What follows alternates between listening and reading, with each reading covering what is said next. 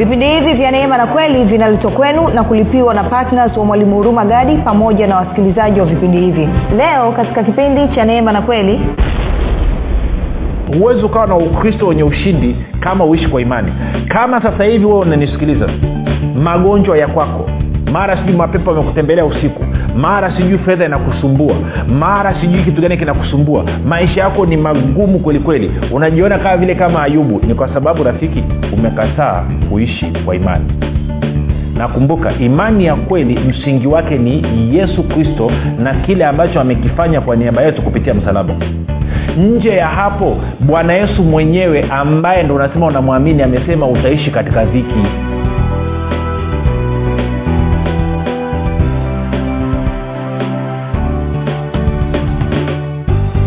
popote pale ulipo rafiki ninakukaribisha katika mafundisho ya neema na kweli. Jina langu naitwa huruma gadi. Ninafuraha kwamba umeweza kuungana nami kwa mara nyingine tena ili kuweza kusikiliza kile ambacho bwana yesu ametuandalia. Kumbuka tu mafundisho ya neema na kweli yametengenezwa makususi kwa ajili ya kujenga imani yako uwe unanisikiliza ili uweze kukua na kufika katika cheo cha kimo cha utimilifu wa kristo. Kwa lugha nyingine ufike mahali ufikiri kama kristo uweze kuzungumza kama kristo na uweze kutenda kama kristo zingatia kwamba biblia inasema pasipo imani haiwezekani kumpendeza mungu. Hivyo ni lengo basi na makusudi ya vipindi vya neema na kweli kuwezesha imani yako wewe iwe imara ili mwenendo wako wa kila siku huwe ni mwenendo unaompendeza mungu. Kufikiri kwako rafiki kuna mchango wa moja kwa moja katika kuamini kwako. Ukifikiri vibaya utaamini vibaya. Ukifikiri vizuri utaamini vizuri. Hivyo basi fanya maamuzi ya kufikiri vizuri na kufikiri vizuri ni kufikiri kama kristo na ili uweze kufikiri kama kristo huna budi kuwa mwanafunzi wa kristo na mwanafunzi wa kristo anasikiliza mafundisho ya neema na kweli. Ni kushukuru tu wewe ambaye umekuwa ukifuatilia mafundisho haya kwa bidii kabisa umekuwa mwanafunzi mzuri na kupa ongera sana rafiki. Ninajua jinsi ambavyo una shauku ya kumjua mungu ambaye ni baba yako na kumwelewa yesu kristo ambaye ni bwana mwokozi wa maisha yako lakini pia na kumfahamu roho mtakatifu pamoja na neno lake ongera sana rafiki asante umekuwa kampani nzuri sana. Kila mara napojiandaa napo kwa ajili ya kuleta kile ambacho yesu kristo anataka tukisikie basi najua bwana wetu yesu kristo anazungumza na wewe moja kwa moja na kwamba yale ambayo unayasikia unayaruhusu yana nini yanaleta mabadiliko katika maisha yako asante kwa vile ambavyo umekuwa ukihamasisha wengine kuweza kusikiliza na kufuatilia mafundisho ya neema na kweli. Asante pia kwa jinsi ambavyo wewe mwenyewe umekuwa ukifundisha wengine kufundisha wengine ili waweze kufahamu kile ambacho yesu kristo bwana wetu alikifanya kwa niaba yao na kwa maana hiyo kuelewa msingi wa uhusiano wao kwamba ni yesu kristo. Kwa kufanya hivyo rafiki umethibitisha kwa vitendo kwamba wewe ni mwanafunzi wa kristo. Maana bwana wetu yesu kristo alitupa agizo moja tukahubiri njili kwa kila kiumbe lakini mbili tukafanya mataifa yote kuwa wanafunzi wake. Hivyo ongera sana rafiki. Asante pia kwa ajili ya kowewe wewe ambaye umekuwa kufanya maombi kwa ajili ya vipindi vya neema na kweli kwa ajili ya wasikilizaji wa vipindi vya neema na kweli kwa ajili ya kwangu mii pamoja na timu yangu ni kushukuru pia wewe ambaye umekuwa ukithibitisha kwa vitendo jinsi ambavyo unampenda mungu na kumheshimu mungu kwa kutumia ma, nini mapato yako fedha yako kuhakikisha kwamba wengine wanafikiwa na injili ya kristo kwa njia ya redio. Asante sana kwa uaminifu wako asante sana kwa juhudi yako kwa bidii yako katika kumpenda mungu na kumheshimu mungu. Tunaendelea na somo letu linalosema mwenye haki ataishi kwa imani. Moja kwa moja tunakwenda kwenye warumi mlango wa kwanza na mstari ule wa kumi na sita hadi wa kumi na saba. Na nitasoma katika katika tafsiri ya neno katika tafsiri ya neno ambayo inasema uh, anasema mimi sionee haya injili ya kristo kwa maana ni uwezo wa mungu uletao uokovu kwa kila aminie kwanza kwa myahudi na kwa myunani pia. Kwa maana katika injili haki itokayo kwa mungu imedhihirishwa haki ile iliyo kwa njia ya imani hadi imani kama ilivyoandikwa mwenye haki ataishi kwa imani na tuliona katika habakuki mbili nne anasema mwenye haki ataishi kwa imani yake. Warumi moja kumi na saba inasema mwenye haki ataishi kwa imani. Lakini pia wagalatia tatu kumi na moja inasema mwenye haki ataishi kwa imani. Na waibrania kumi thelathini na nane inasema mwenye haki ataishi kwa imani. Naye akisitasita nafsi yangu haitamfurahia rafiki ukiona jambo mmoja mungu analirudia mara nne jua anatilia mkazo anamaanisha kwamba mwenye haki lazima aishi kwa imani. Mwenye haki ni nani? Mwenye haki ni mtu yeyote ambaye amemwamini yesu kristo na kumpokea kuwa bwana na mwokozi wa maisha yake. Huyo ndio mwenye haki. Mwenye haki basi maana yake ni kwamba amepata haki inayotokana na imani. Na kwa kuwa haki aliyoipata inatokana na imani basi bibilia inasema ni sharti aendelee kuishi kwa imani sasa kwa bahati mbaya sana kama ambavyo nimejaribu kuonyesha huko nyuma tuna wakristo wengi sana. Yes wamezaliwa mara ya pili. Yes wamempokea yesu kristo kuwa bwana na mwokozi wa maisha yao kwa imani. Lakini baada ya kumpata yesu kristo wamekataa kuendelea kuishi maisha yao kwa imani. Badala yake wanaishi kwa kutegemea juhudi zao kutegemea tabia zao wakiamini kwamba torati sheria amri kumi ina uwezo wa kuwawezesha na kuwafanya kuwa watakatifu. Ja nikwambie kitu rafiki amri kumi yakuletwe kufanya huo mtakatifu. Amri kumi ililetwa ili kuonyesha jinsi ambavyo wewe unamhitaji mwokozi ambaye ni yesu kristo. Sheria torati ni kwa ajili ya waasi. Wewe sio mwasi wewe ni mwenye haki. Wewe ambaye umemwamini yesu kristo wewe ni mwenye haki. Sasa bibilia inasema mwenye haki ataishi kwa imani. Rafiki kama utaki kuishi kwa imani mbadala wa kutokuishi kwa imani ni dhambi. Tuende kwenye warumi kumi na nne ishiri na tatu. Tunasoma especially na lengo kile kipengele b warumi kumi na nne ishiri na tatu b. Warumi kumi na nne ishiri na tatu b. Anasema hivi. Anasema lakini aliye na shaka kama akila amehukumiwa kuwa ana, hatia kwa maana hakula kwa imani. Sasa hichi kipengele. Na kila tendo lisilotoka katika imani ni dhambi.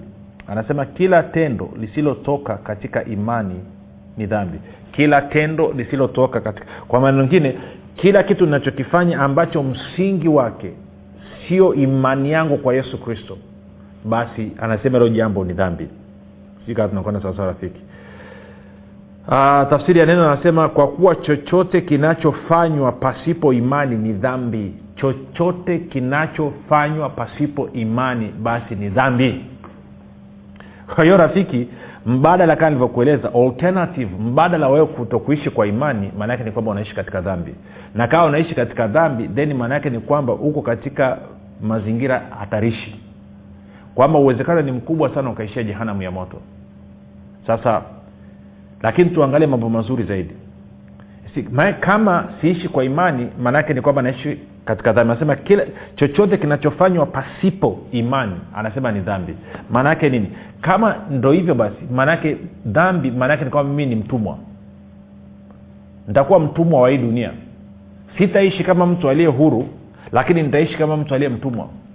Na ndio maana petro alikuwa mkali sana. Walipotaka kurudisha watakatifu walioamini warudi kuishi kwa torati sheria amri kumi. Sasa tuende tukaangalia kumbuka biblia sasa mwenye haki ni lazima aishi kwa imani. Kwao tende kwenye matendo ya mitume mlango wa kumi na tano. Alafu tuone pale. Matendo ya mitume mlango wa kumi na tano tutaanza mstari ule wa kwanza. Tunafahamu paulo na barnabas wameenda kuwapiga injili watu wa mataifa anasema wakashuka watu waliotoka uyahudi wakawafundisha wale ndugu ya kwamba msipotahiriwa kama desturi ya musa hamwezi kuokoka.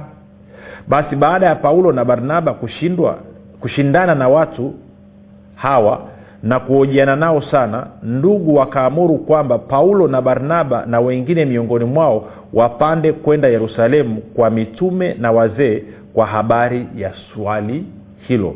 Kwa hiyo watu wameleta masharti hawa watu wayahudi hawa wamefata watu wa mataifa ambao labda tufanye hivi turudi mlango wa kumi na nne tuweze kuelewana.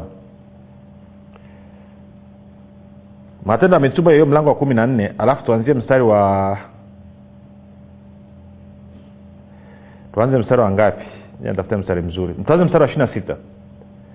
Warumi eh, sorry matendo ya kumi na nne mstari wa ishiri na sita tunaanzia pale anasema na kutoka huko waka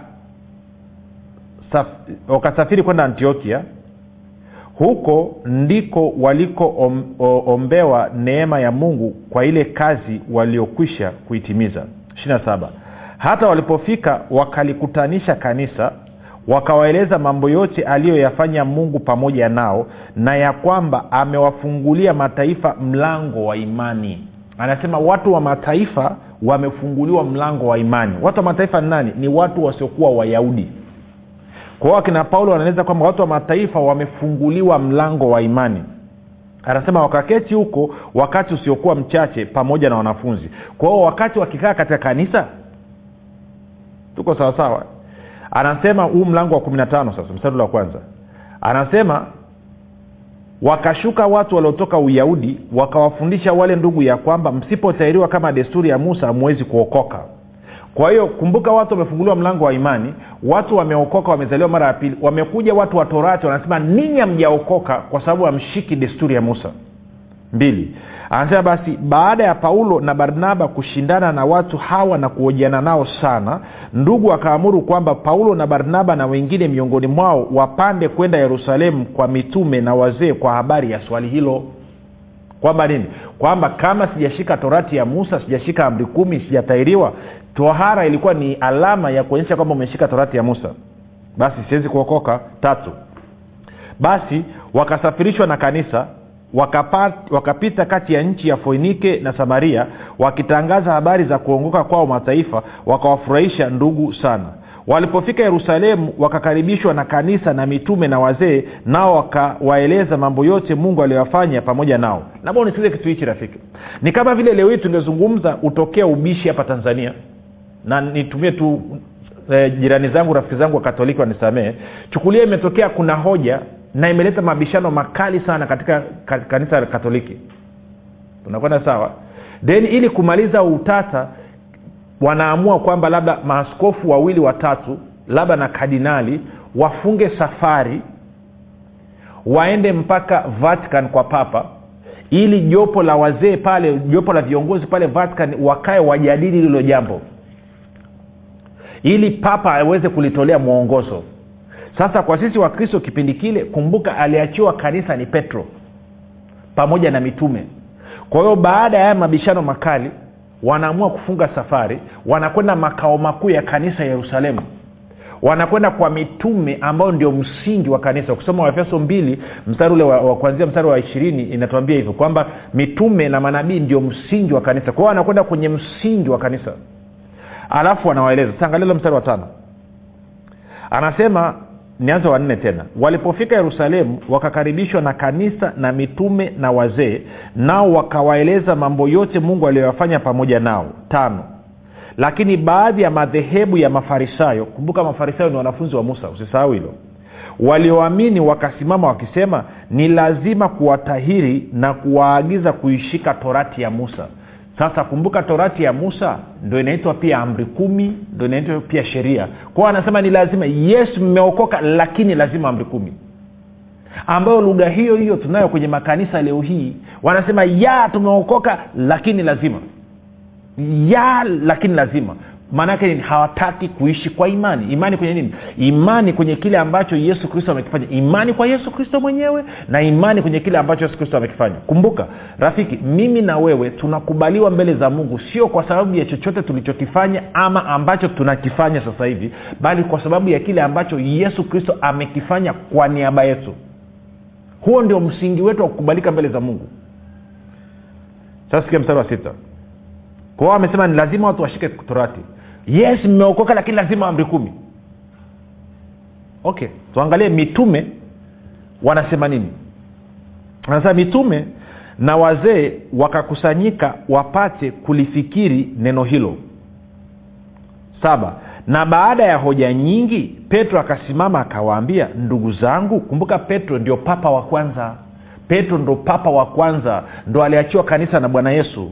Kwa hiyo anasema na baada ya hoja nyingi petro akasimama akawaambia ndugu zangu ninyi mnajua ya kuwa tangu siku za kwanza mungu alichagua miongoni mwenu ya kwamba mataifa walisikie neno la injili kwa kinywa changu. Kumbuka ukisikia injili ni kinatokea. Maana yake ni kwamba unaamini. Na injili namhusu nani? Yesu kristo na kazi yake kamilifu ya nini? Ya msalaba. Kwa lugha nyingine yesu kristo na kufa na kufuka kwake. Ili nini? Ili imani ya watu isiwe katika hekima ya kibinadamu bali iwe katika nguvu za mungu. Okay. Kwa hiyo anasema anasema ninyi mnajua ya kuwa tangu siku za kwanza mungu alichagua miongoni mwenu ya kwamba mataifa walisikie neno kwa, e, la injili kwa kinywa changu na kuliamini. Nane. Na mungu ajuaye mioyo ya watu? Akawashuhudia akiwapa roho mtakatifu vile vile kama alivyotupa sisi. Tisa. Wala hakufanya tofauti kati yetu sisi na wao akiwasafisha mioyo yao kwa imani kwa hiyo anasema tunasafishwa tunatakaswa kwa imani.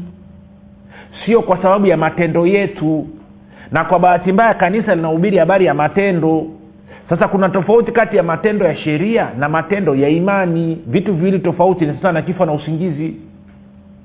Unapotegemea matendo yako ukubalike na mungu tunaita hayo ni matendo ya sheria. Lakini unapokuwa na matendo mema kwa sababu umekubaliwa na mungu kwa sababu ya yesu kristo tunaita hayo ni matendo ya imani ntarudia tena. Unapotegemea matendo yako mema yafanye ukubaliwe na mungu tunaita hayo ni matendo ya sheria. Tunasema kwamba unaenenda katika mwili. Lakini unapokuwa na matendo mema kwa sababu mungu amekukubali kwa ajili ya kile ambacho yesu kristo amekifanya kwa niaba yako tunasema hayo ni matendo ya imani. Tuko sawa? Sasa angalia. Kwa anasema mstari wa tisa ntarudia tena. Wala hakufanya tofauti kati yetu sisi na wao akiwasafisha mioyo yao kwa imani. Basi sasa mbona mnamjaribu mungu na kuweka kongwa juu ya shingo za wanafunzi ambalo baba zetu wala sisi hatukuweza kulichukua? Anasema bali tuamini kwamba tutaokoka kwa neema ya bwana wetu yesu kristo vile vile kama wao. Anasema ninyi mnawalazimisha watu washike amri kumi torati sheria baba zetu waliopewa hizi amri kumi zile mbao mbili za mawe mlima sinai walishindwa. Sisi wenyewe hapa kina petro wayahudi original tumeshindwa. Kwa nini unaona wachaga wapare na wamasai na wamburu na wanyakyusa wanaweza wakatunza nani wanaweza wakatunza sheria. Unawezaje ukaamini wairaki wanaweza kutunza nani sheria? Unategemea nini unampa mgosi wa ndima atunze sheria? Anawezea wapi? Mgoni anaweza wapi kutunza sheria kama sisi wayahudi original tulishindwa hawa watu wanawezaje? Ndo ya petro hapo. Tuko sawa? Sasa stori ndefu. Baadaye yakobo ndugu yake na bwana yesu akaongea. Akayaongea akaongea akayaongea alafu wakasema waandike barua. Sasa mstari wa ishiri na mbili. Angalia matendo ya mitume kumi na tano ishiri na mbili anasema basi ikawapendeza mitume na wazee na kanisa lote kuwachagua watu miongoni mwao na kuwapeleka antiokia pamoja na paulo na barnaba. Nao ni hawa. Yuda aliyeitwa eh, barsaba na sila waliokuwa watu wakuu katika ndugu. Wakaandika hivi na kupeleka kwa mikono yao. Mitume na ndugu wazee kwa ndugu zetu walioko antiokia na sham na kilkia walio wa mataifa salamu kwa kuwa tumesikia ya kwamba watu waliotoka kwetu wamewasumbua kwa maneno yao wakiwapotosha nafsi zenu ambao sisi hatukuwaagiza. Sisi tumeona vyema hali tumepatana kwa moyo mmoja kuwachagua watu na kuwapeleka kwa, kwenu pamoja na wapendwa wenu, barnaba na paulo. Watu waliohatarisha maisha yao kwa ajili ya jina la bwana wetu yesu kristo basi tumewatuma yuda na sila watakaowaambia wenyewe maneno yayo hayo kwa vinywa vyao. 8 kwa maana ilimpendeza roho mtakatifu na sisi tusiwatwike mzigo ila hayo yaliyo ya lazima yaani mjiepushe na vitu vilivyotolewa sadaka kwa sanamu na damu na nyama zilizosongolewa so, yaani zilizotolewa kwa nani? Kwa, kwa mamizimu na uashirati mkijizuia na hayo mtafanya vyema wasalamu kwa anasema roho mtakatifu na sisi tumeona vyema kuwasisitiza. Tusiwawekee mizigo kuambia mshike torati mtunze amri kumi. Mm-mm. tunataka muishi kwa imani. Mwongozwe na roho mtakatifu kwao ndio maana anasema mwenye haki ataishi kwa imani. Ukiacha ukarudi kwenye sheria maanake umerudi kwenye utumwa. Mitume walishindwa kutunza amri kumi sheria torati. Wewe utawezea wapi? Na besides sheria torati haikutolewa kwa watu wa mataifa ilitolewa kwa wayahudi na wewe sio myahudi. Unasema mi ni kwa, kwa rohoni. Ya kama utakuwa unaishi kwa imani. Ukishatoka nje ya imani wewe sio myahudi tena. Unakwenda sawasawa kwa hiyo mwenye haki anatakiwa aishi kwa imani. Sasa ukikataa mat, matokeo yake ni nini? Tani kakuonyesha kitu kwenye waraka wa kwanza wa yohana mlango wa tano.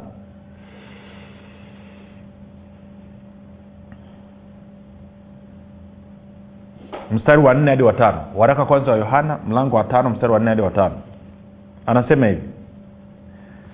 Kwa maana kila kitu kilichozaliwa na mungu huushinda ulimwengu na huku ndiko kushinda kuushindako ulimwengu. Hiyo imani yetu. Maana yake ni rafiki? Maana yake ni hii. Kama hutaki kuishi kwa imani huwezi ukaushinda ulimwengu. Huwezi ukaushinda ulimwengu. Kwa sababu anasema kila kilichozaliwa na mungu huushinda ulimwengu. Na anasema kinachoushinda ulimwengu ni nini? Ni hiyo imani yetu. Kwa hiyo wewe rafiki kama hauishi kwa imani kama wewe umekataa kuishi kwa imani maana yake ni kwamba hauwezi ukaushinda ulimwengu.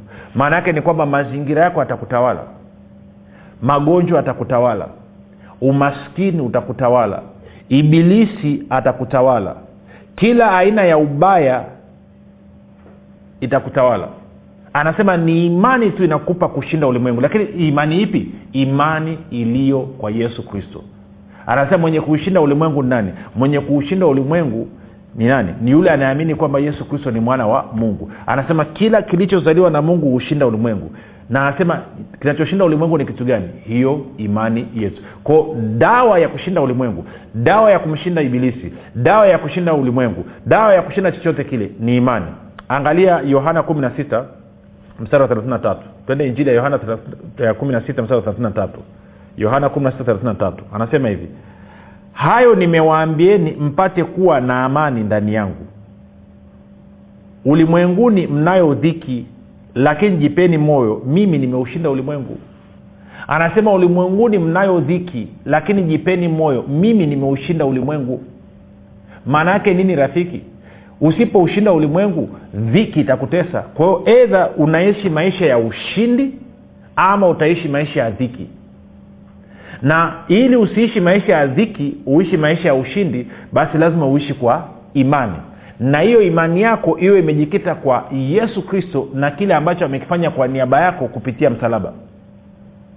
Ukikataa kuishi kwa imani basi bwana yesu amesha kuambia hapa ulimwenguni mna dhiki nyingi. Angalia mstari na tatu moja tena. Hayo nimewaambieni mpate kuwa na amani ndani, ndani yangu. Ndani yangu. Sio ndani yenu ndani yangu.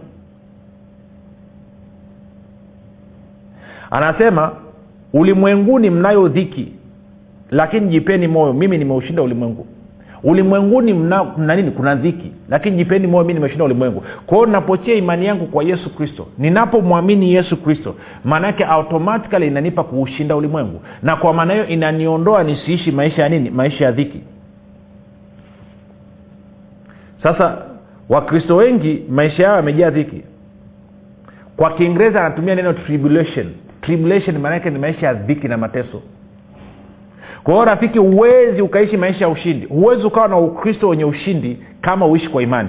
Kama sasa hivi wewe unanisikiliza magonjwa ya kwako mara sijui mapepo amekutembelea usiku mara sijui fedha inakusumbua mara sijui kitu gani kinakusumbua maisha yako ni magumu kweli kweli. Unajiona kama vile kama ayubu. Ni kwa sababu rafiki umekataa kuishi kwa imani na kumbuka imani ya kweli msingi wake ni yesu kristo na kile ambacho amekifanya kwa niaba yetu kupitia msalaba. Nje ya hapo bwana yesu mwenyewe ambaye ndo unasema unamwamini amesema utaishi katika dhiki. Kwao huwezi ukachomoka kwenye makali ya maisha mpaka umeamua kukumbatia imani. Si swala la kuishi kwa imani sio la mbana. Ndo anasema mwenye haki ataishi kwa imani yake. Na amerudia mara nne rafiki. Abakuki mbili nne warumi moja kumi na saba wagalatia tatu kumi na moja na waibrania kumi thelathini na nane. Na mungu akasema mtu asipoishi kwa imani akasitasita nafsi yangu haitafurahishwa naye. Kwa sababu gani? Huyu mtu ataishi maisha ya dhiki. Mwisho wa siku ataishia kulichafua jina langu mbele ya ulimwengu.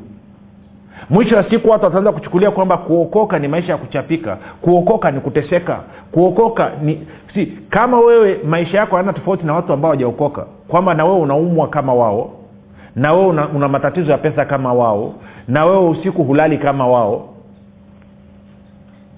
yesu ana faida gani kwako? Unasema "Ah, lakini naenda mbinguni. Una uhakika gani? Kama umeshindwa kupata afya ambayo aliilipia uwe- uwe nayo hapa duniani kama umeshindwa kuishi katika maisha ya utele na utajiri ambayo alilipia uwe nayo hapa duniani nini kinakuhakikishia kwamba unaenda mbinguni wewe? Uwezekano mkubwa ni kwamba unaenda jehanam kwa sababu umekataa kuishi kwa imani.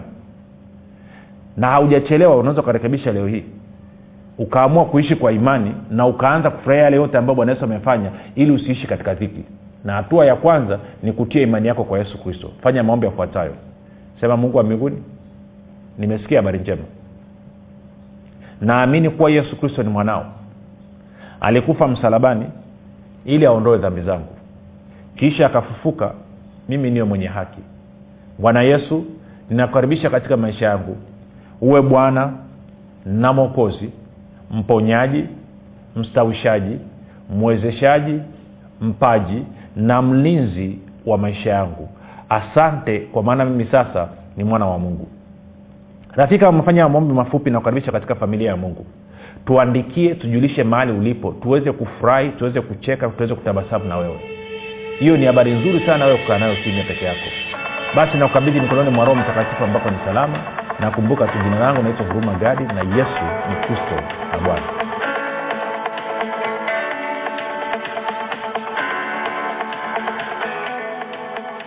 piga simu sasa kupata kitabu kilichoandikwa na mwalimu huruma gadi kinachoitwa dira ya ustawi wa mkristo. Ofa hii ni maalum kwa ajili ya wasikilizaji wetu. Unaweza kupata kitabu hiki kwa zawadi yako ya upendo ya shilingi elfu kumi na moja mia tisa tisini na tisa tu. Kupata nakala yako piga simu sasa. Sifuri saba sita nne tano sifuri sifuri mbili nne mbili au sifuri sita saba tatu tano sifuri sifuri mbili nne mbili au sifuri saba nane tisa tano sifuri sifuri mbili nne mbili. Kupitia kitabu cha dira ya ustawi wa mkristo mwalimu huruma gadi atakupatia majibu? Kwa nini watu wengi waliokoka wanapitia changamoto za afya uchumi na fedha? Na utawezesha kujua siri itakaokufanya uwe na riziki za kila namna siku zote. Itakaosababisha kiwango chako cha ukarimu kuongezeka. Na pia imani yako itajengeka na kufanya utembee katika maisha ya afya ustawi na ushindi kila siku kila saa na kila dakika. Pamoja na kuimarisha ushirika wako na mungu kama baba kupitia roho mtakatifu. Usikose fursa hii adimu na ya kipekee ya kupata kitabu kilichoandikwa yako na mwalimu huruma gadi shadira ya ustawi wa mkristo. Kupata nakala yako pigi simu sasa.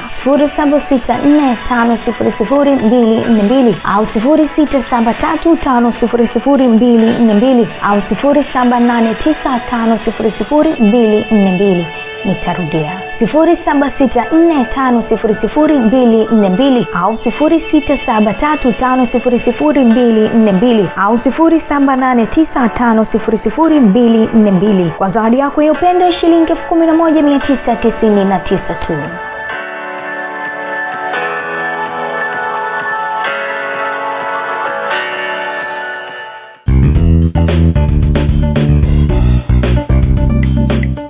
Umekuwa ukisikiliza kipindi cha neema na kweli kutoka kwa mwalimu huruma gadi. Kama una ushuhuda au maswali kutokana na kipindi cha leo tuandikie message ama tupigie simu namba 7645242 au 6735242 au 7895242 nitarudia. 7645242 au 6735242 au 7895242 pia usiache kumfolo mwalimu huru magadi katika facebook instagram na twitter kwa jina la mwalimu huru magadi. Pamoja na kusubscribe katika youtube chaneli ya mwalimu huru magadi kwa mafundisho zaidi